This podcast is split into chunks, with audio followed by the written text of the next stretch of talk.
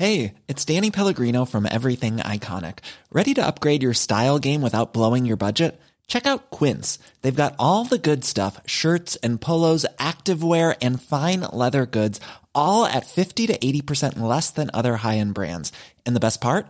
They're all about safe, ethical, and responsible manufacturing. Get that luxury vibe without the luxury price tag. Hit up quince.com slash upgrade for free shipping and 365 day returns on your next order. That's quince.com slash upgrade. I'm Sandra, and I'm just the professional your small business was looking for. But you didn't hire me because you didn't use LinkedIn jobs. LinkedIn has professionals you can't find anywhere else, including those who aren't actively looking for a new job, but might be open to the perfect role, like me. In a given month, over 70% of LinkedIn users don't visit other leading job sites. So if you're not looking on LinkedIn, you'll miss out on great candidates like Sandra. Start hiring professionals like a professional. Post your free job on linkedin.com/people today. The Telegraph. The Telegraph. Podcasts.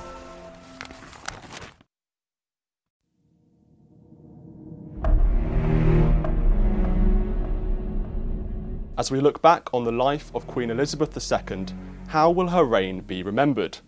To discuss the second Elizabethan age, I'm joined by the historian and author Simon Heffer. Thank you so much, Simon, for joining us. Not at all. Why has the death of the Queen caused such a reaction in so many? Because she's always been there. You've got to be 75 to remember a time when she wasn't Queen. And she was also an exceptionally good Queen. She set an example to us and indeed to the whole world because she never put a foot wrong. And yes, she was criticised from time to time. People didn't like the way that the royal family back in the 50s was still quite stuffy. It didn't like the way that uh, it uh, reacted when the Princess of Wales was killed in 1997. But leaving minor incidents, and you know, in 70 years, bad things are going to happen from time to time, aside, the world looked at her and thought, you know, she is a very honest, decent, capable, proper head of state. And it's why, if you look around republics that seem to have no time for monarchy, the Americans call her the Queen, as if she's theirs. The French call her La Reine, as if she's theirs. The Germans call her Die Königin, as if she's theirs. Of course, you know, she's largely German, so, or was largely German, so I suppose that was quite fair. But they all saw in her something they didn't see in elected politicians. And I think it's no coincidence that in the last two or three years of her reign, there was a government in this country that was led by somebody pretty controversial who was painted by the opposition and by large parts of the press as being a liar. And I think that people contrasted the straightforwardness and decency of the Queen with what they were seeing coming out of Whitehall and Westminster. And it was really quite wonderful for us to have as a symbol of our country somebody other than an elected politician with all the problems that elected politicians are uh, vulnerable to.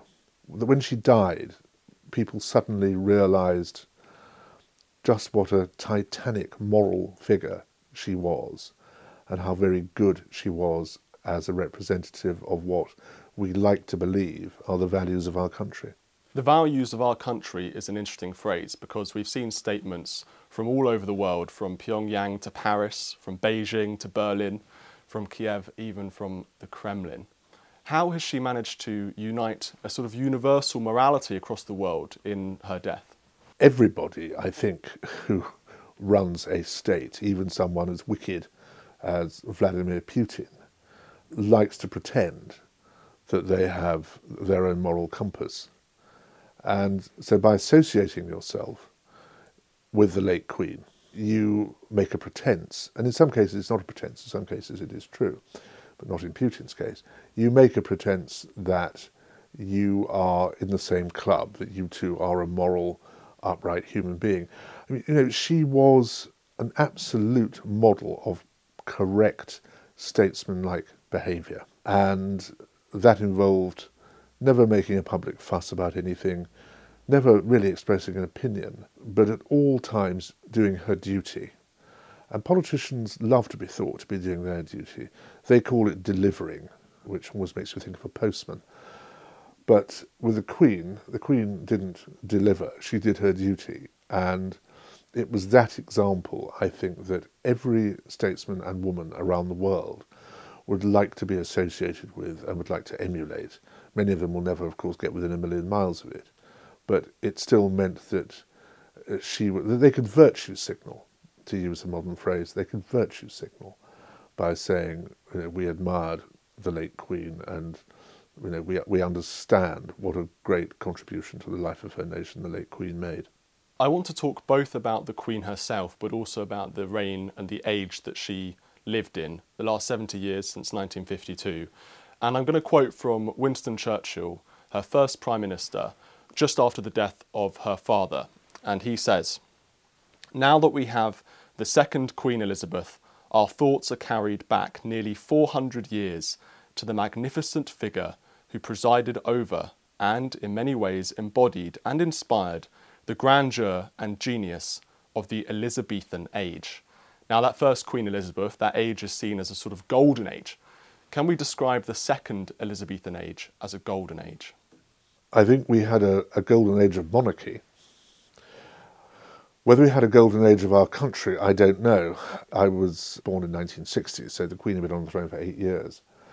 And so she's been there for all my life. And I remember the 1960s and 70s, and most of the beginning of the 1980s, as being a pretty grim time for this country.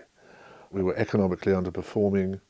We seem to have low standards in everything. I mean, you know, you go around England now, and a lot of the buildings that were put up in the 60s and 70s, which were only 50 or 60 years old, are being pulled down because they were cheap and nasty and they were designed for animals rather than human beings to live in and they soiled the landscape of our towns.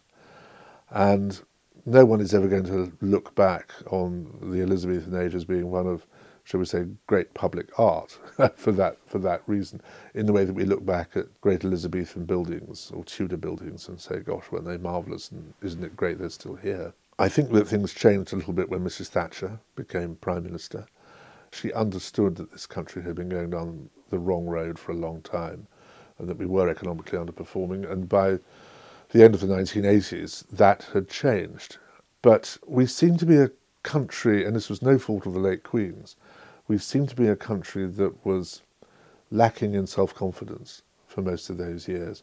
And it goes back to the old Dean Acheson line about you know, Britain having lost an empire and not found a role. And we tried to find a role in the European Union to which we were utterly unsuited because we don't have a history that's remotely like any country in the European Union, and we have different values. Again, we have different ideas, we have different constitutional traditions here, and it was always going to be difficult for us to sublimate our sovereignty to some extra national body or supranational body.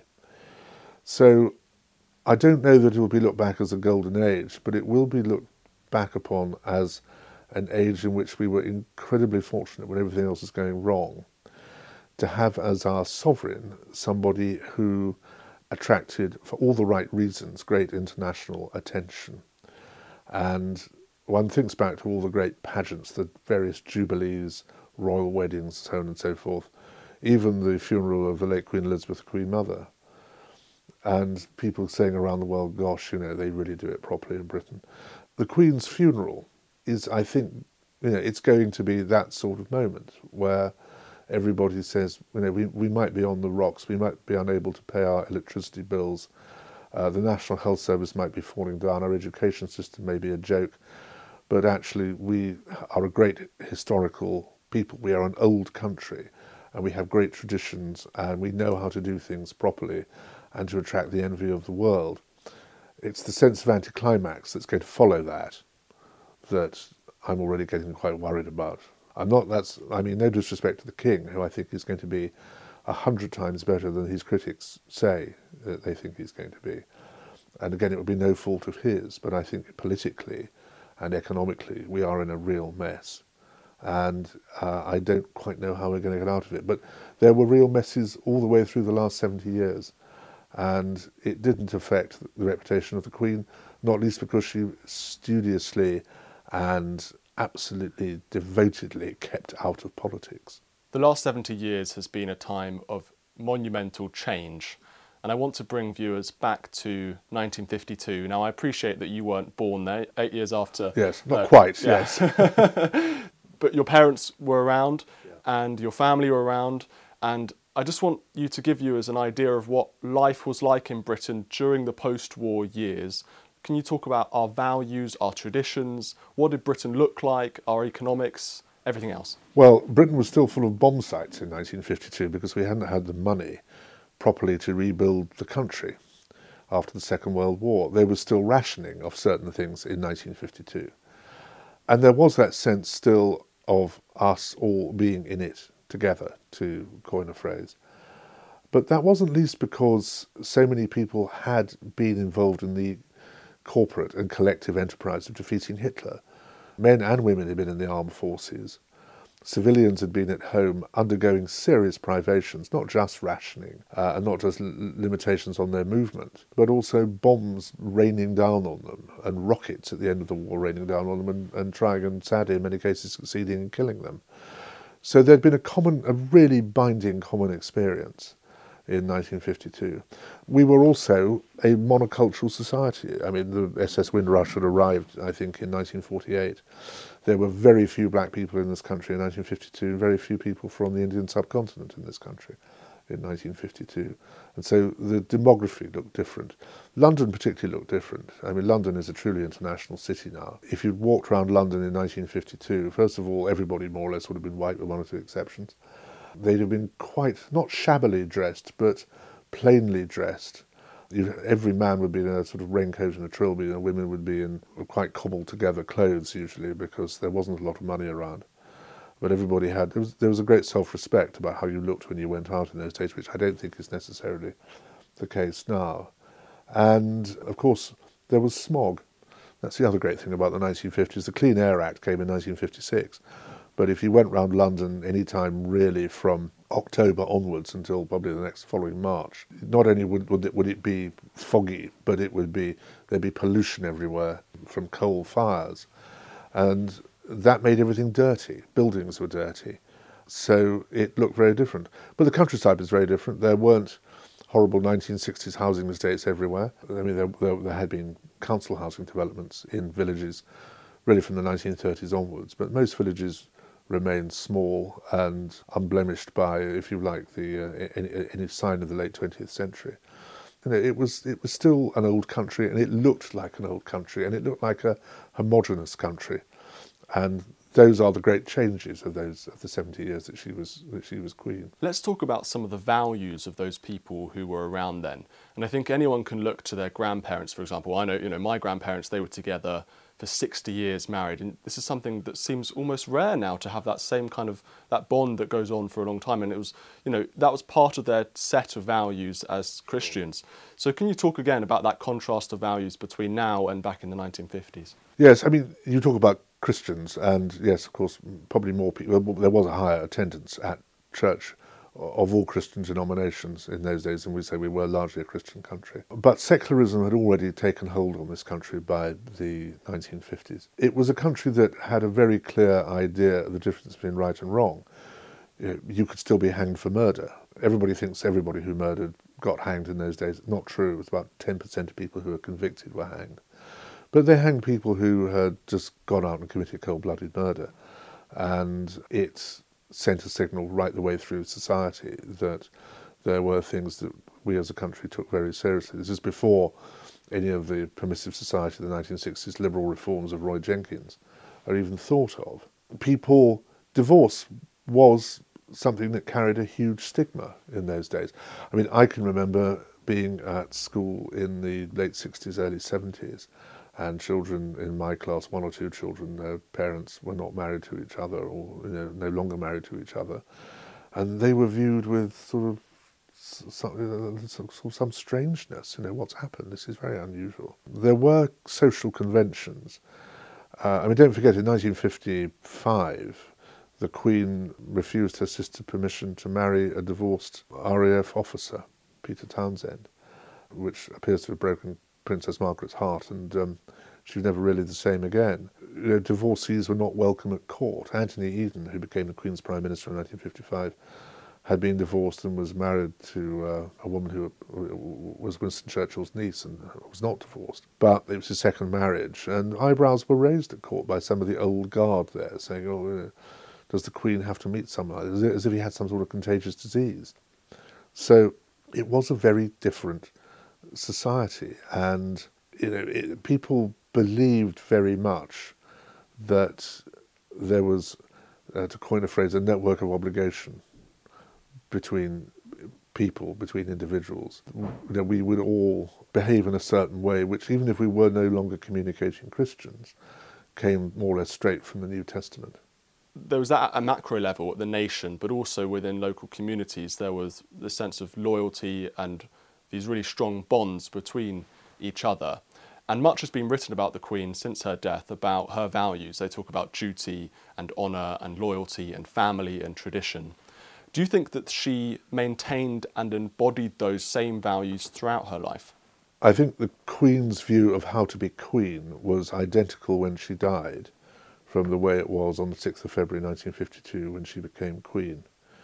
And she saw that as the deeply patriotic need to put her people first. And if that meant her doing endless, tedious engagements, which any of the rest of us would have found tedious, I'm not saying she would, opening hospitals, opening schools, going around the country, shaking hands, just being a presence. What she was doing by turning up was saying, You locally here are embodying a sense of community.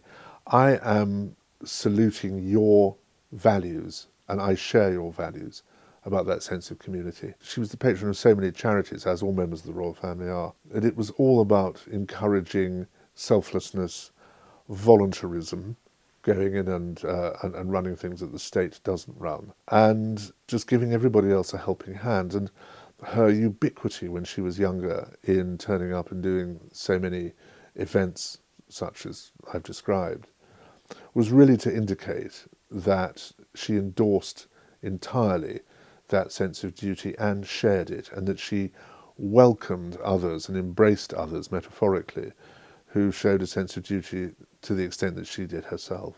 Charles Moore wrote a fantastic piece for The Telegraph recently in which he talked about these values that you've just mentioned. And he asked the question if we love the Queen so much, why did we forget those same values that she embodied? Changing from the 1950s, those set of values, to the values of today, which is very, very different. So, why did Britain forget those same values the Queen supposedly embodied? I don't know that Britain has forgotten it. I think that depending on what age you are and what your background is, you either will or will not share those values. I'm 62. I imagine that my worldview is very different from yours because you're probably 30 odd years younger than me. And I would expect that to be the case. My children, who are roughly your age, have a very different view of life and culture from the one that I have. And that's only to be expected. You can't expect everybody uniformly to feel the same thing, irrespective of their age and generation.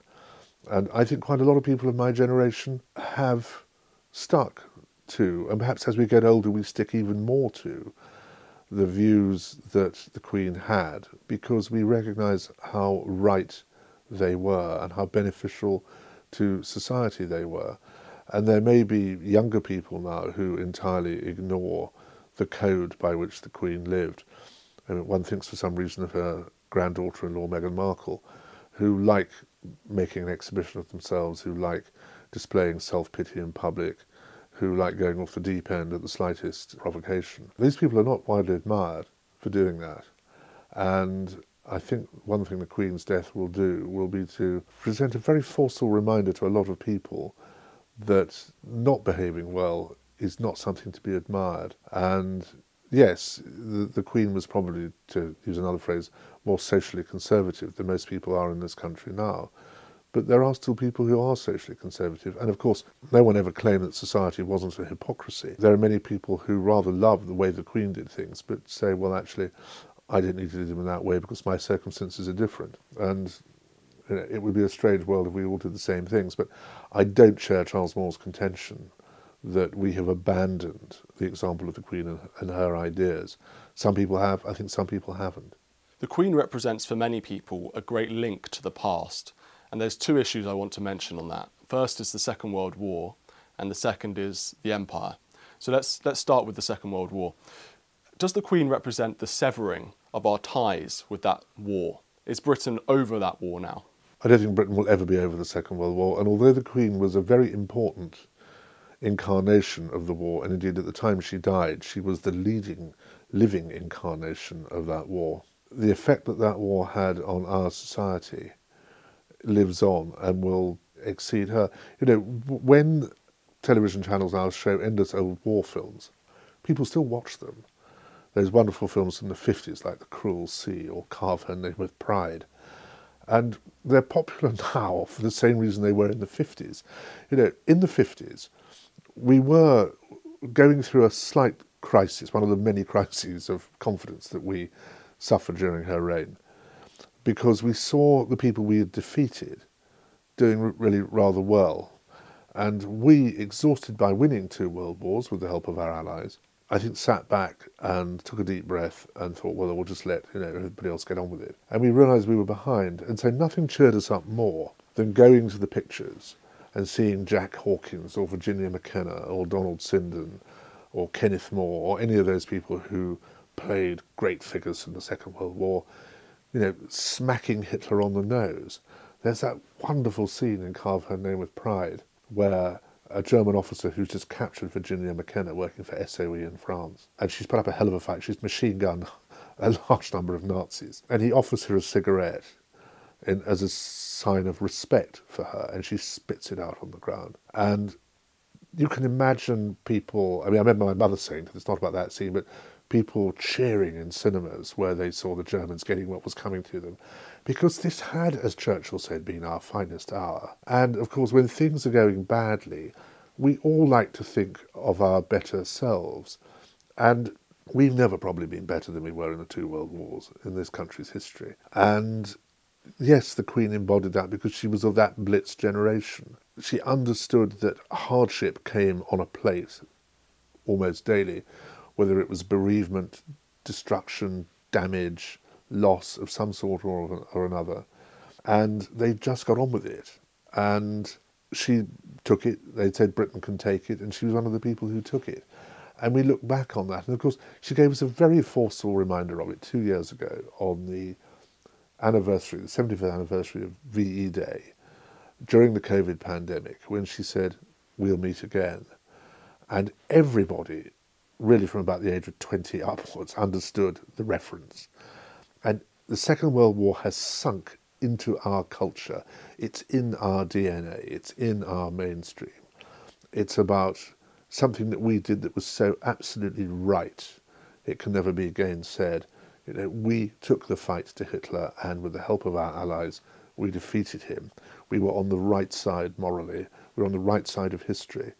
And it was that quite justified sense of self satisfaction, not that she was ever self satisfied, that the late Queen really embodied. And it's why she was so important as a figurehead of that generation and an inspiration to younger people by being a constant reminder of what, you know, when things were going badly wrong, was coming up. And, you know, I regret her death for so many reasons, but it would have been rather wonderful had she lived through the coming winter and gone on television at some stage when the lights are going out and saying, look, I know the lights are going out, but we're defeating Putin.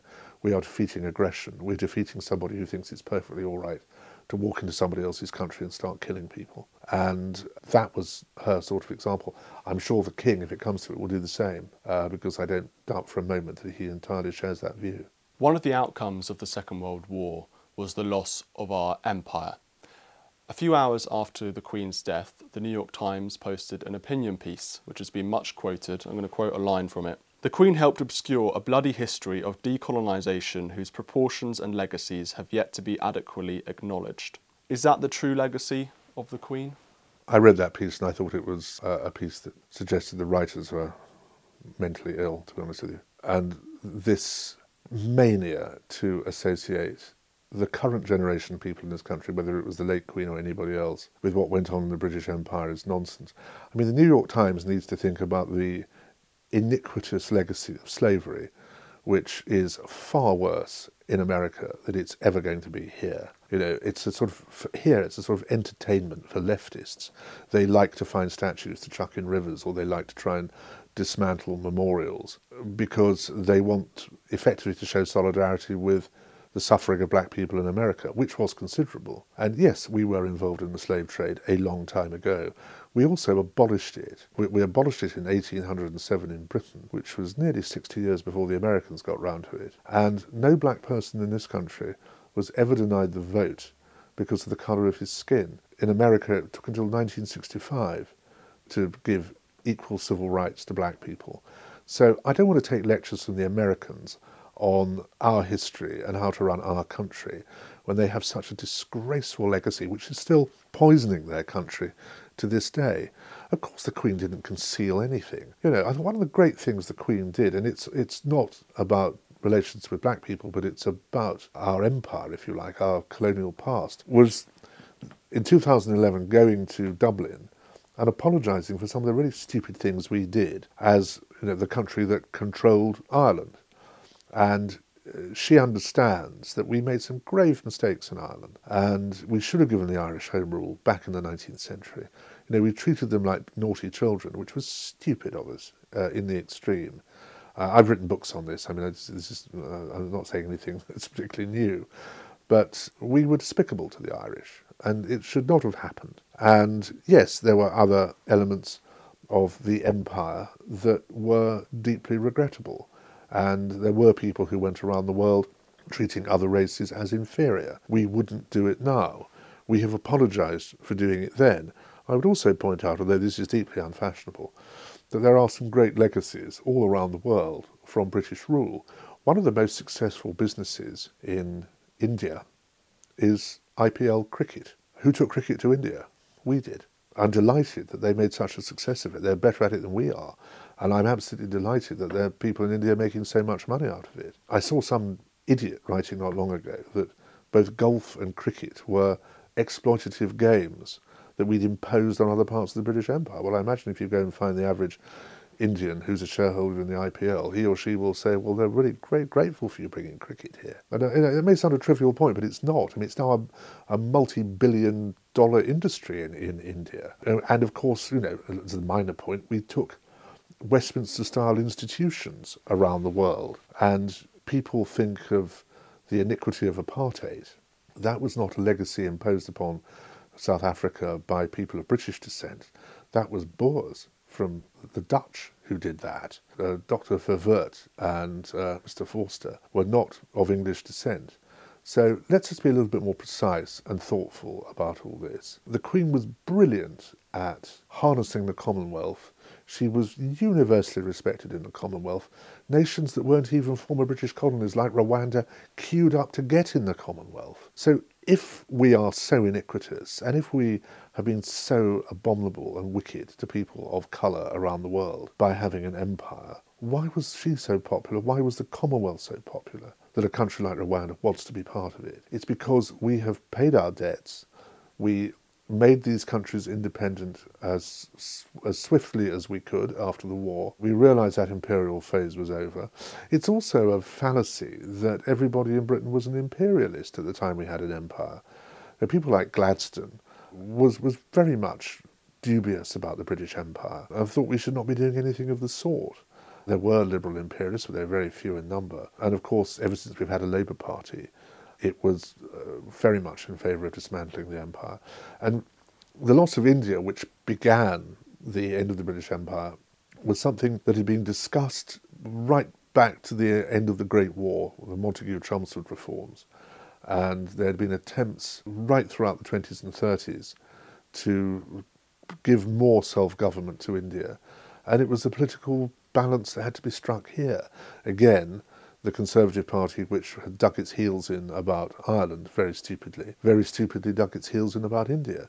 You know, Churchill famously described uh, Gandhi as a, a semi naked fakir. Now, when you're dealing with that sort of mentality in the Conservative Party in the 1930s, being able to dismantle an empire is, is extremely difficult. And again, if the empire, as it then was turning into a commonwealth, was so unhappy, why did so many people from all over the empire, including people of colour, come and fight for us against the Japanese and against the Germans in the Second World War because they knew that whatever else we had done wrong, and I'm not remotely denying we did things wrong, whatever else we had done wrong, we did have basic values that were superior to those of the Nazis and of uh, the Japanese that we were fighting.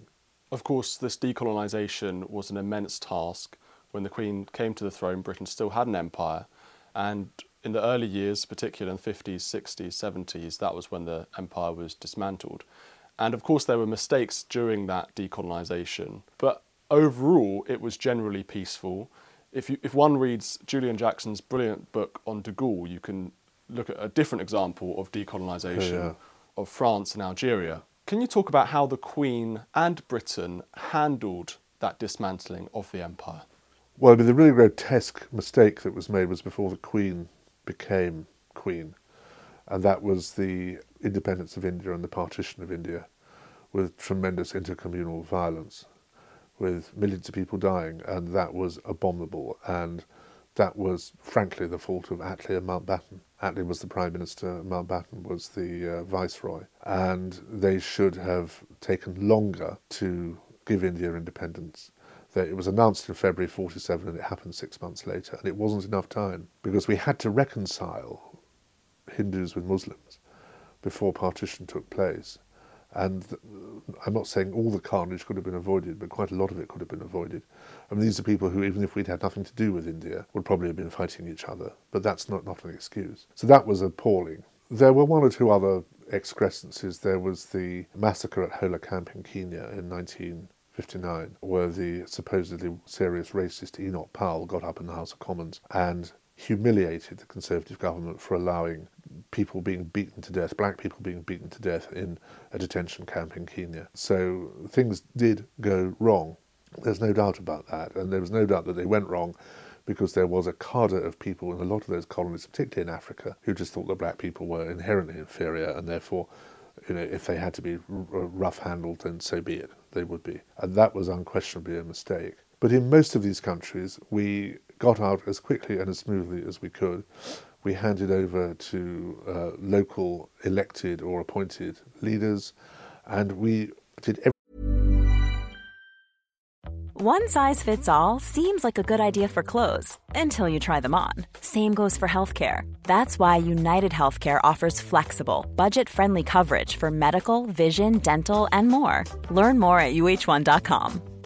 Hiring for your small business? If you're not looking for professionals on LinkedIn, you're looking in the wrong place. That's like looking for your car keys in a fish tank.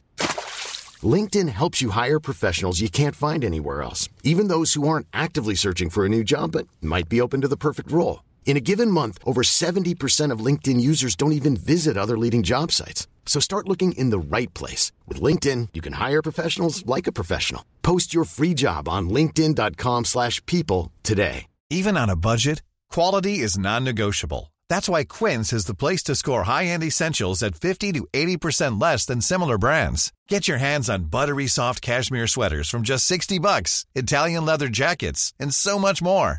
And the best part about Quince, they exclusively partner with factories committed to safe, ethical, and responsible manufacturing. Elevate your style without the elevated price tag with Quince. Go to quince.com slash upgrade for free shipping and 365-day returns. Everything we could post independence to help these people. I used to be a lobby correspondent. I would go on Commonwealth tours with prime ministers, and I would see, you know, when Mrs. Thatcher was prime minister, the handbag of state would be taken with her.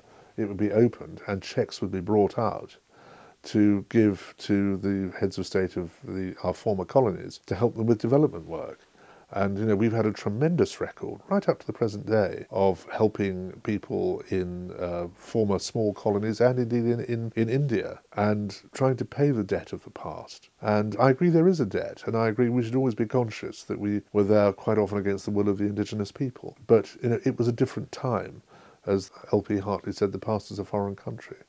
And they did things differently there. And I'm not saying we emulate them, but I think the, Queen, the late Queen herself, in her work for the Commonwealth, in her determination to have a common bond of friendship with people whom we used to rule as a colonial power, did more than any other human being, frankly, on earth, to ensure that the something positive came of the legacy of empire rather than just ill will. And your point about de Gaulle is very well made. The way that the French left Algeria and indeed the way that they left French Indochina seven or eight years earlier were abominable. And you know, our colonial office, our foreign office, made sure that that didn't happen. I think India was a shocking example to the British uh, official class of what must not be allowed to happen anywhere else.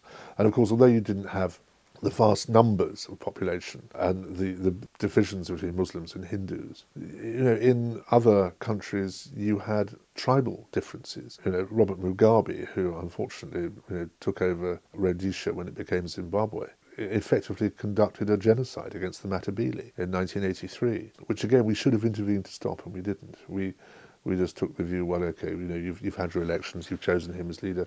If he wants to go and murder large numbers of people, then that's up to him. But that was pretty shocking. But again, what we could have done about it. We were hardly going to invade Zimbabwe, but it was just regrettable that he was uh, uh, a, a, a, very rotten apple that took over. Most of those people who took over in, in black Africa, you know, it was Idi Amin for a couple of years, who was ridiculous. But most of them were people who had decent values and, and wanted to make something of their countries, and in many cases they've succeeded. Of course, for most of the events during the Queen's reign, she was a bystander. She doesn't have any real power in that sense. But one of the areas where she did really focus on was the Commonwealth and her love of the Commonwealth, and that really was a legacy of her own. She can be proud of that. One of the people that you've mentioned throughout this interview and who you've written about a lot is Enoch Powell, famous conservative politician after post World War II. And he said of the Commonwealth, he was very critical of the Commonwealth. So I'm going to quote from him It is notoriously a dangerous thing when a country's words and deeds fall out of line with the realities of the world in which that country has to live. It is equally dangerous when the words and deeds of a country's politicians fall out of line with the real sentiments and opinions of that country's people. I believe this is what is happening in regard to the Commonwealth. Do you think that that criticism is justified? No, it's one of the few things I ever disagreed with him on, actually. Enoch was an absolutist, and he wanted to be Viceroy of India. He served in India during the Second World War. He had the most immense regard for India and for Indians. He often said to me, well, there are several civilizations in India that are far superior to anything that we've ever seen in this country. And he learned two or three Indian languages, and that was with a view to going back there one day and serving. And he was devastated when Attlee announced in February 47 that we were pulling out of India, which Attlee had to do, of course he did. I mean, it was the, just the way it happened that was bad. But Enoch, being an absolutist, thought, well, the Commonwealth is a pretense. It's a comfort blanket that we're holding around ourselves to make it feel better that we've lost an empire, because empires are quite important things. And of course, only 30 years earlier, the Russian Empire, the German Empire, and the Austro Hungarian Empire had all vanished. And he knew that there was no real substitute for them. And he saw the Commonwealth, let's say, basically as a pretense that we still had international power. I think the Queen proved him wrong. I think that the fact that she was this unifying figure and drew on the best aspects of the shared history of all these countries around the world, almost all of them Anglophone countries, most of them understanding English law. I mean, you've still got uh, former colonies in the West Indies that use the Privy Council as a court of appeal. So, you know, we had institutions that were of value to our former colonies. And I think the Queen understood that there was a tremendous well of goodwill towards us once we had granted independence because we had worked so hard during the independence process and after it to make sure that those countries worked. I just feel that Enoch wanted no continuation of any link with those countries because he saw it as a sense of weakness. He saw it as a pretense that we still had some influence there. In fact, we did still have some influence there, and I'm sure that the new king will do everything he can to maintain that influence that his late mother had. Of course, many people from the Commonwealth and from former colonies came to Britain after the war. And as you mentioned, again, one of the greatest changes we've seen in the last 70 years is Britain becoming more diverse, ethnically d- diverse. And we've seen mass migration, particularly in the last 20 years, as a result of, of Tony Blair's sort of uh, allowing in many people from Eastern Europe and things like this. Do you think that this diversity has made Britain a poorer or a richer place? Well, the, the fact of the matter is that a large number of our public services would not function without that, that, that migration. And I think it's wonderful for people to have cultural opportunities that they didn't have before, whether it's as simple as being able to eat a curry because of a legacy of India, or to go to the supermarket and find a section full of Polish goods if you want to do that. What I don't like is being told that there is any sort of compulsion to enjoy these things. I'm very happy for people to come to my country and to practice whatever culture they like, provided they understand that there is a mainstream. And I mean, that includes allegiance to the sovereign. I don't like the idea of people coming here and thinking, well, I don't have to bother with that. And I hope that people who come to our country now will willingly give their allegiance to King Charles III as they did to his late mother. I think it's a really interesting point you make about allegiance to the sovereign. It's sort of about whether people are able to adapt to Britain and integrate into our society. And again, I've mentioned France throughout this interview because there's an interesting contrast between how France and Britain have handled these things, handled sort of post war collapse of their empires. And in France, they had a fantastic level of integration up until the 1980s, 1990s, where something changed and perhaps immigrants weren't particularly integrating well into France. Whereas in Britain, I think we've been mostly successful, or more successful than most countries, in being able to integrate millions of people from different cultures, from different backgrounds, different societies. Can you talk a bit about that integration, but also about the role the Queen has played within that? Okay, I think we have been very good at integration because I think as a people we admire others who come and make a contribution to our country, who do useful jobs and pay taxes and contribute to the general sum of, of human happiness in the country running properly. I've never thought we were a racist country. I think we're a country that doesn't like freeloaders and doesn't like people who just swing the lead. But that applies just as much to indigenous people as it does to people who, who migrate here. I would take issue with your point about France.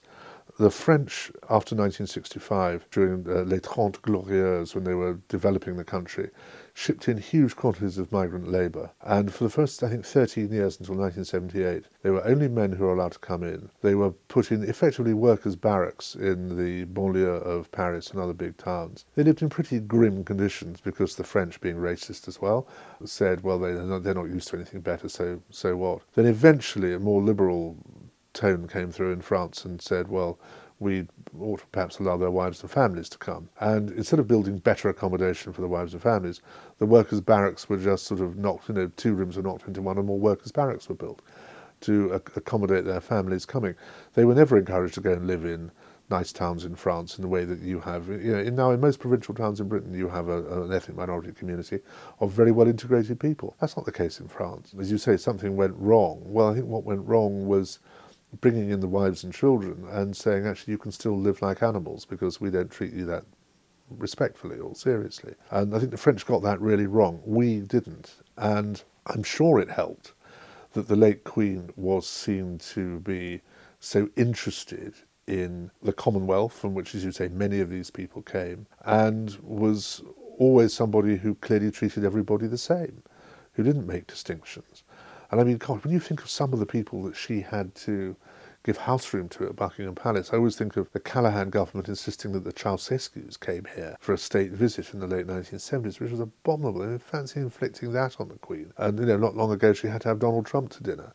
So she's always behaved really well. And I think, again, people see her extending welcome and extending hospitality and think, well, this actually this is a good thing to do. But this goes back to our values, and these are values that she embodied. We are a very decent people who are happy to have other people in our midst, providing they don't try and swamp our culture. And I think that's important. We've got to be allowed to be ourselves. We don't mind them having their own cultures, which they can practice as, as, as they wish, but they, they mustn't try and overtake ours because there is a mainstream, and the Queen represented that mainstream, but also she was welcoming. She didn't differentiate. She didn't say to people, there's something wrong about you because you don't do quite uh, things in quite the same way that we do. You worship a different God from the way we do. You treat your women differently from the way we do. She might not have approved of it. I don't approve of it. But she said, you know, in your own homes, that's what you do. There's another example here with the French.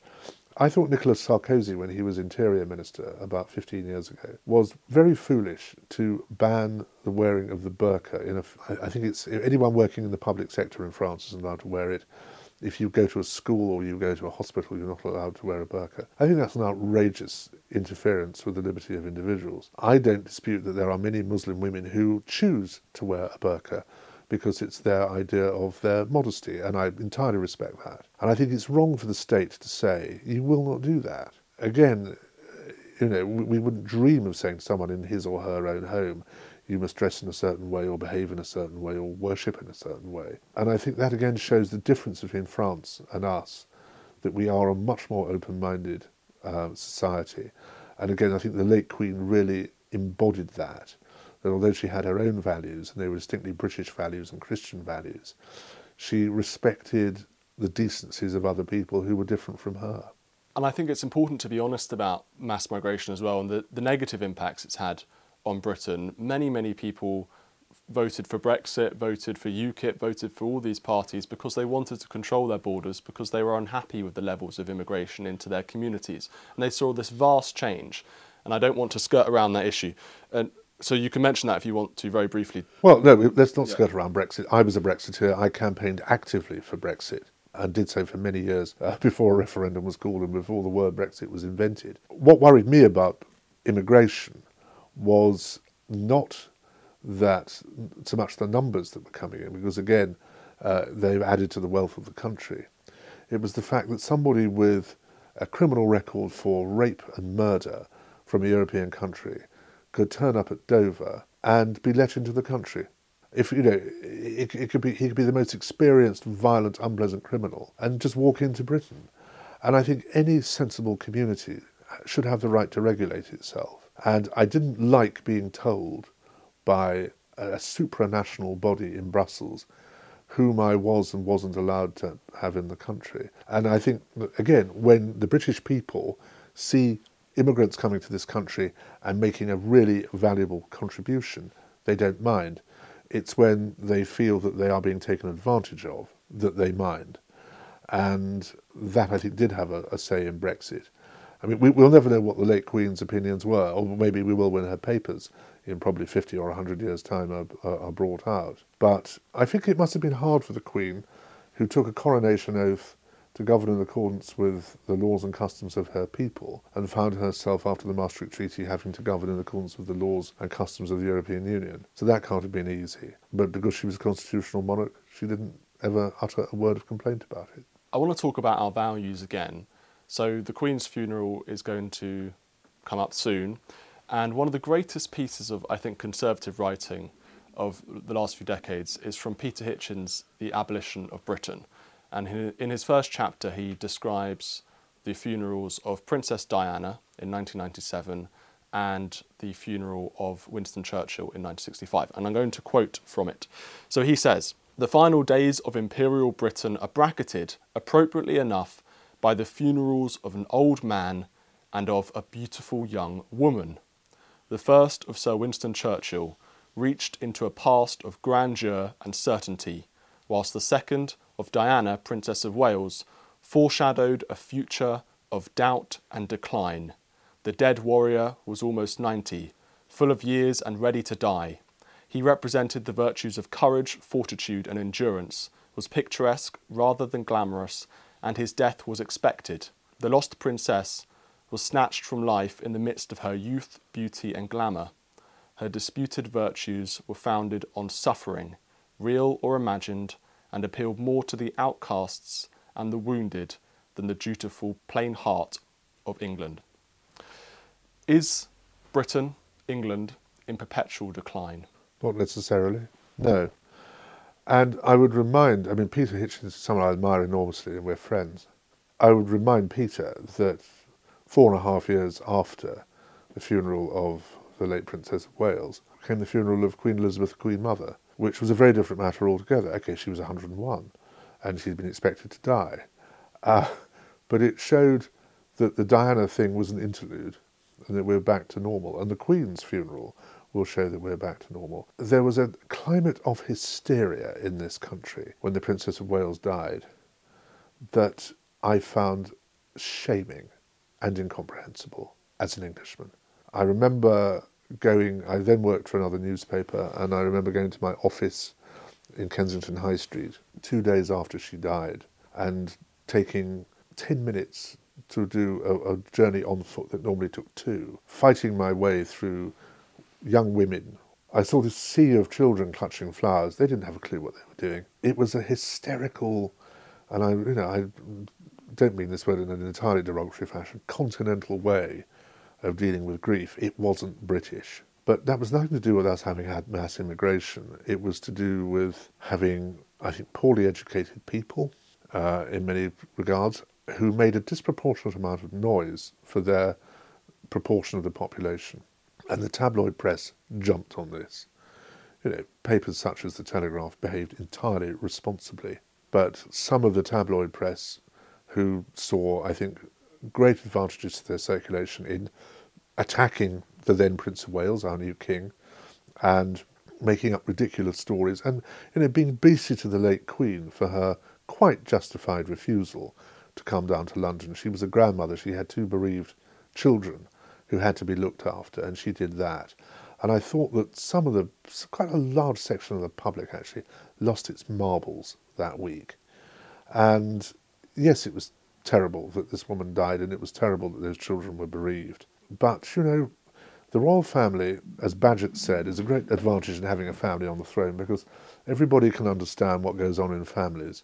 And, you know, by 1997, most people had families in which there had been divorces, there'd been acrimonious marital breakups, there had been children who had been, you know, put into custody of one parent or another, and life was very difficult. What was the difference with the, Princess of Wales was it was all being played out in public. She was behaving in a, in a rather ridiculous way, running around with a coke snorting playboy in Paris, which is, know, she might have thought about it a bit, however badly she felt she'd been treated, however much of a victim she thought she was. She was still the mother of a future king and perhaps should have considered his sensibilities in, in the way that she was behaving. And sadly, too many people in this country took everything at her estimation of what had gone on. I'm just so delighted that since he remarried in 2005, our king has rebuilt his public estimation.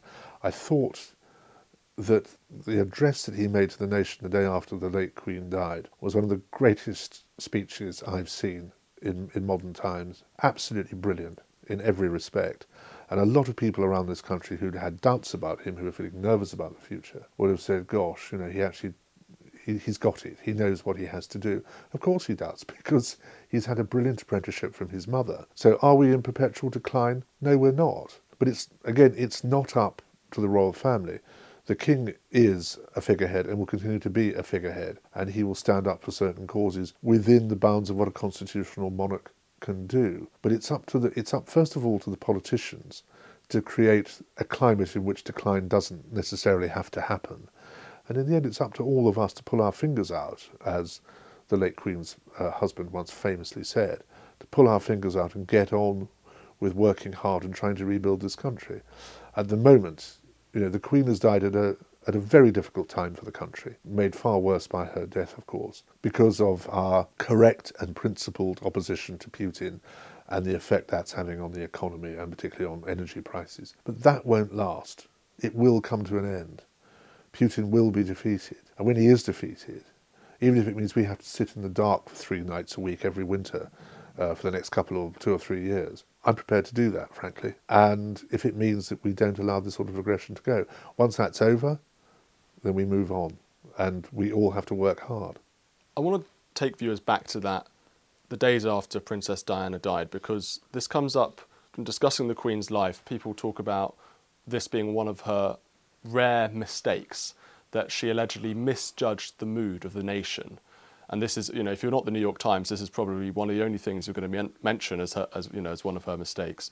So you say that wasn't a mistake. Do you think she was unfairly sort of hounded by the press and by the public even to make this this statement? I thought elements of the press behaved abominably. I really did, and I felt that, as I said, a lot of people in the general public, partly taking their lead from some of those newspapers, lost their marbles. It was, it was almost as if it was a welcome opportunity to let some hysteria out, that people had bottled things up for years and thought, oh, good, we can make a real exhibition of ourselves. And it was awful because I have never in all my life seen the country lose its nerve in the way that it did. I think the Queen did exactly the right thing that week, and I said so at the time. This is not hindsight. She should have stayed in Balmoral for as long as was necessary, and then done what she did and came down for the funeral. Don't forget, although the late Princess of Wales was the mother of her two of her grandchildren, she was also no longer a member of the family. She had they got divorced. She was out on her own. And I suspect the Queen thought, well, you know, I'll do what I can for my grandchildren, but as to my ex-daughter-in-law, well, I, you know, I regret that she's dead. There's not much I can do about it. And I can just imagine the Queen feeling, well, you know, I'm not going to come down and emote uh, because that's what people want me to do. She, she would have to lower herself to the level of some of her more unhinged subjects to do that, which would have been fatal for her. And I remember the address she gave on television, and it was very dignified, very straightforward. Was it the right thing to do? I'm not entirely sure to this day it was the right thing to do. I think it would have been much better for her just to say, or to put out a statement to the public saying how deeply she regretted the death of her daughter-in-law and that she was doing everything she could to console her grandchildren and move on from there. But you know, it, I, can remember people at the time saying, "Oh, this is the end of the monarchy." Well, it jolly well wasn't, and it won't be. And the monarchy is still going from strength to strength, and there's a clear line of succession. I don't think it did any lasting damage at all. And you know, this really insulting decision that was taken when the Prince of Wales got married in 2005, that his wife would not share his rank uh, because it would upset people for there to be another Princess of Wales in that generation. I'm very glad the Queen herself recognised the, the badness of that and at the start of this year said that when the present king succeeded, his wife would be Queen Consort.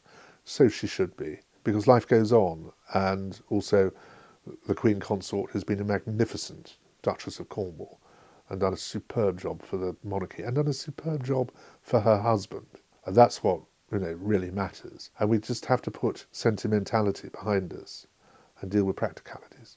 I think there's a temptation in many people's minds to say that, well, as I said earlier, the Queen was a bystander to events. Perhaps she had an easy job. She was sort of born into wealth and, and luxury and everything else. So, you know, what she did was a relatively simple thing in a way, just to sort of not have opinions and everything else you know, I'm sure you'll dis- you would disagree with that, and I want to frame the question in the sense of comparing her to other monarchs in our past. So we've talked about Elizabeth I, obviously, but what about the more recent queen, great queen we had in Queen Victoria? Now you've studied the Victorian age in a big way. You've written several books about it. How do you compare those two monarchs? I'm not a great fan of Queen Victoria. I think that she allowed herself to become overcome by hysteria when Prince Albert died, to the extent that in 1871 a pamphlet was published called What Does She Do With It? The it being the money that she got to be queen, because no one had seen her for 10 years. Gladstone tried to get her out in 1869 to open Blackfriars Bridge.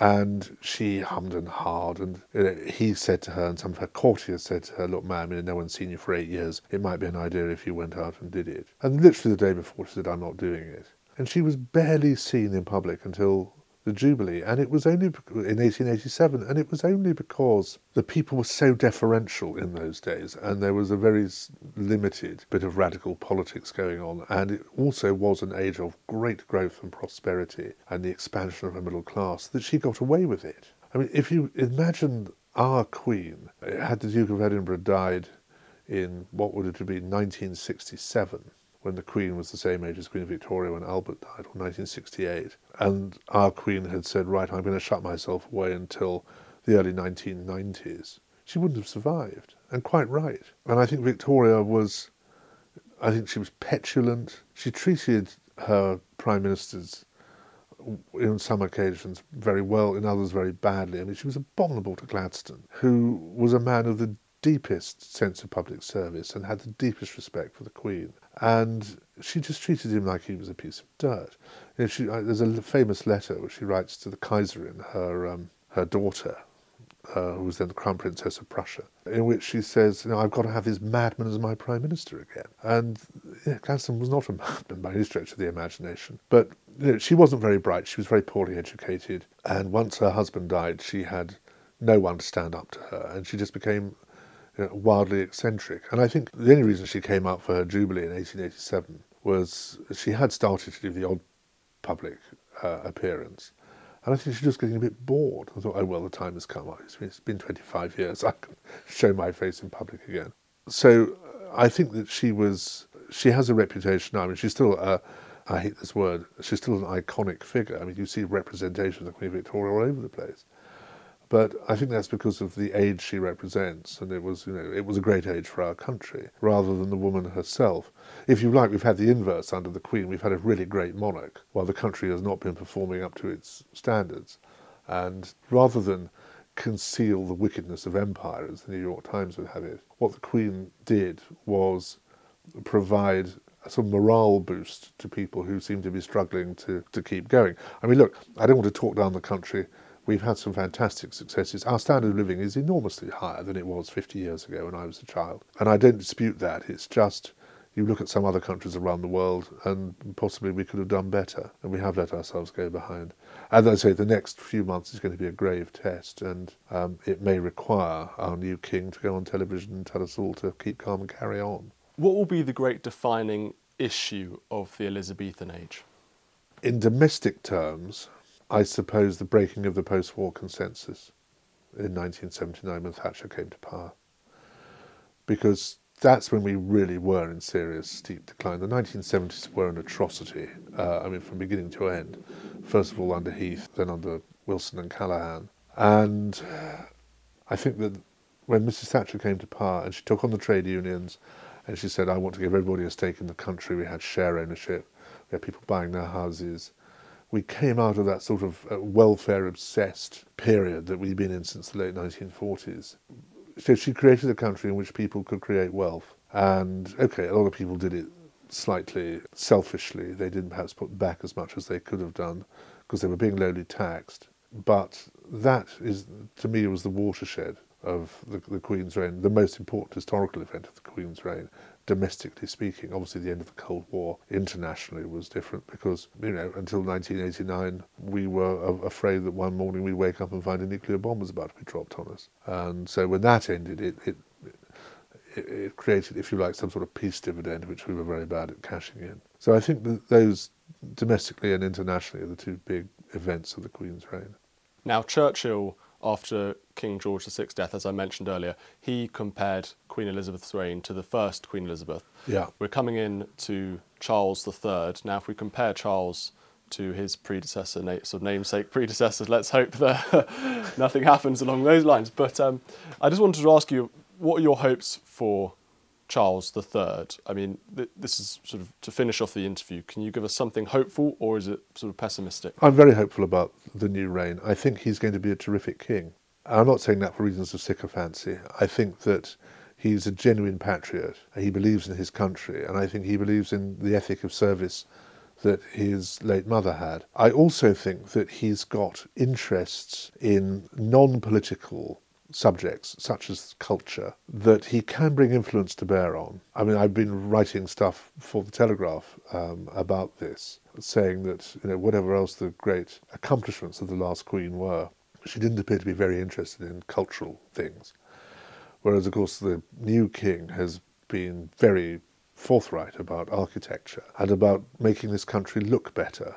And I think he will strive to make it one of his legacies that uh, it does look better.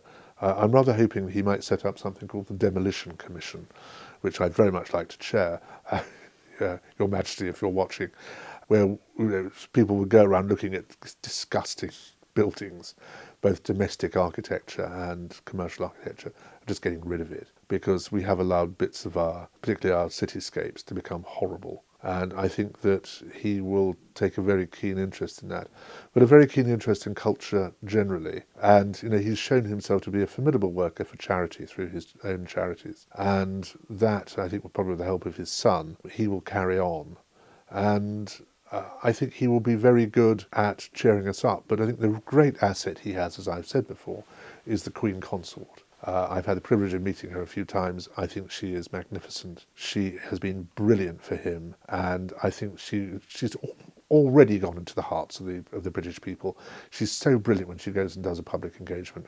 She's tremendously warm and uh, receptive to other people, and I think she's going to be the great star, other than him, of course, of, of the, the, reign that is now beginning. And I think in 10 years' time, we will sit down and say how very lucky we've been to have them. Let's hope so. Thank you so much, Simon Heffer, for joining us. Thank you for asking.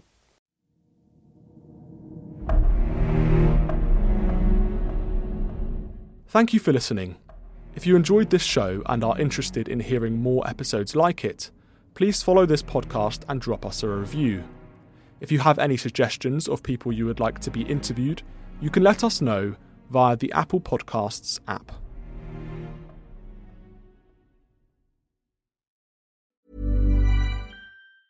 Mom deserves the best, and there's no better place to shop for Mother's Day than Whole Foods Market. They're your destination for unbeatable savings, from premium gifts to show-stopping flowers and irresistible desserts. Start by saving 33% with Prime on all body care and candles. Then get a 15-stem bunch of tulips for just $9.99 each with Prime. Round out Mom's menu with festive rosé, irresistible berry chantilly cake, and more special treats. Come celebrate Mother's Day at Whole Foods Market.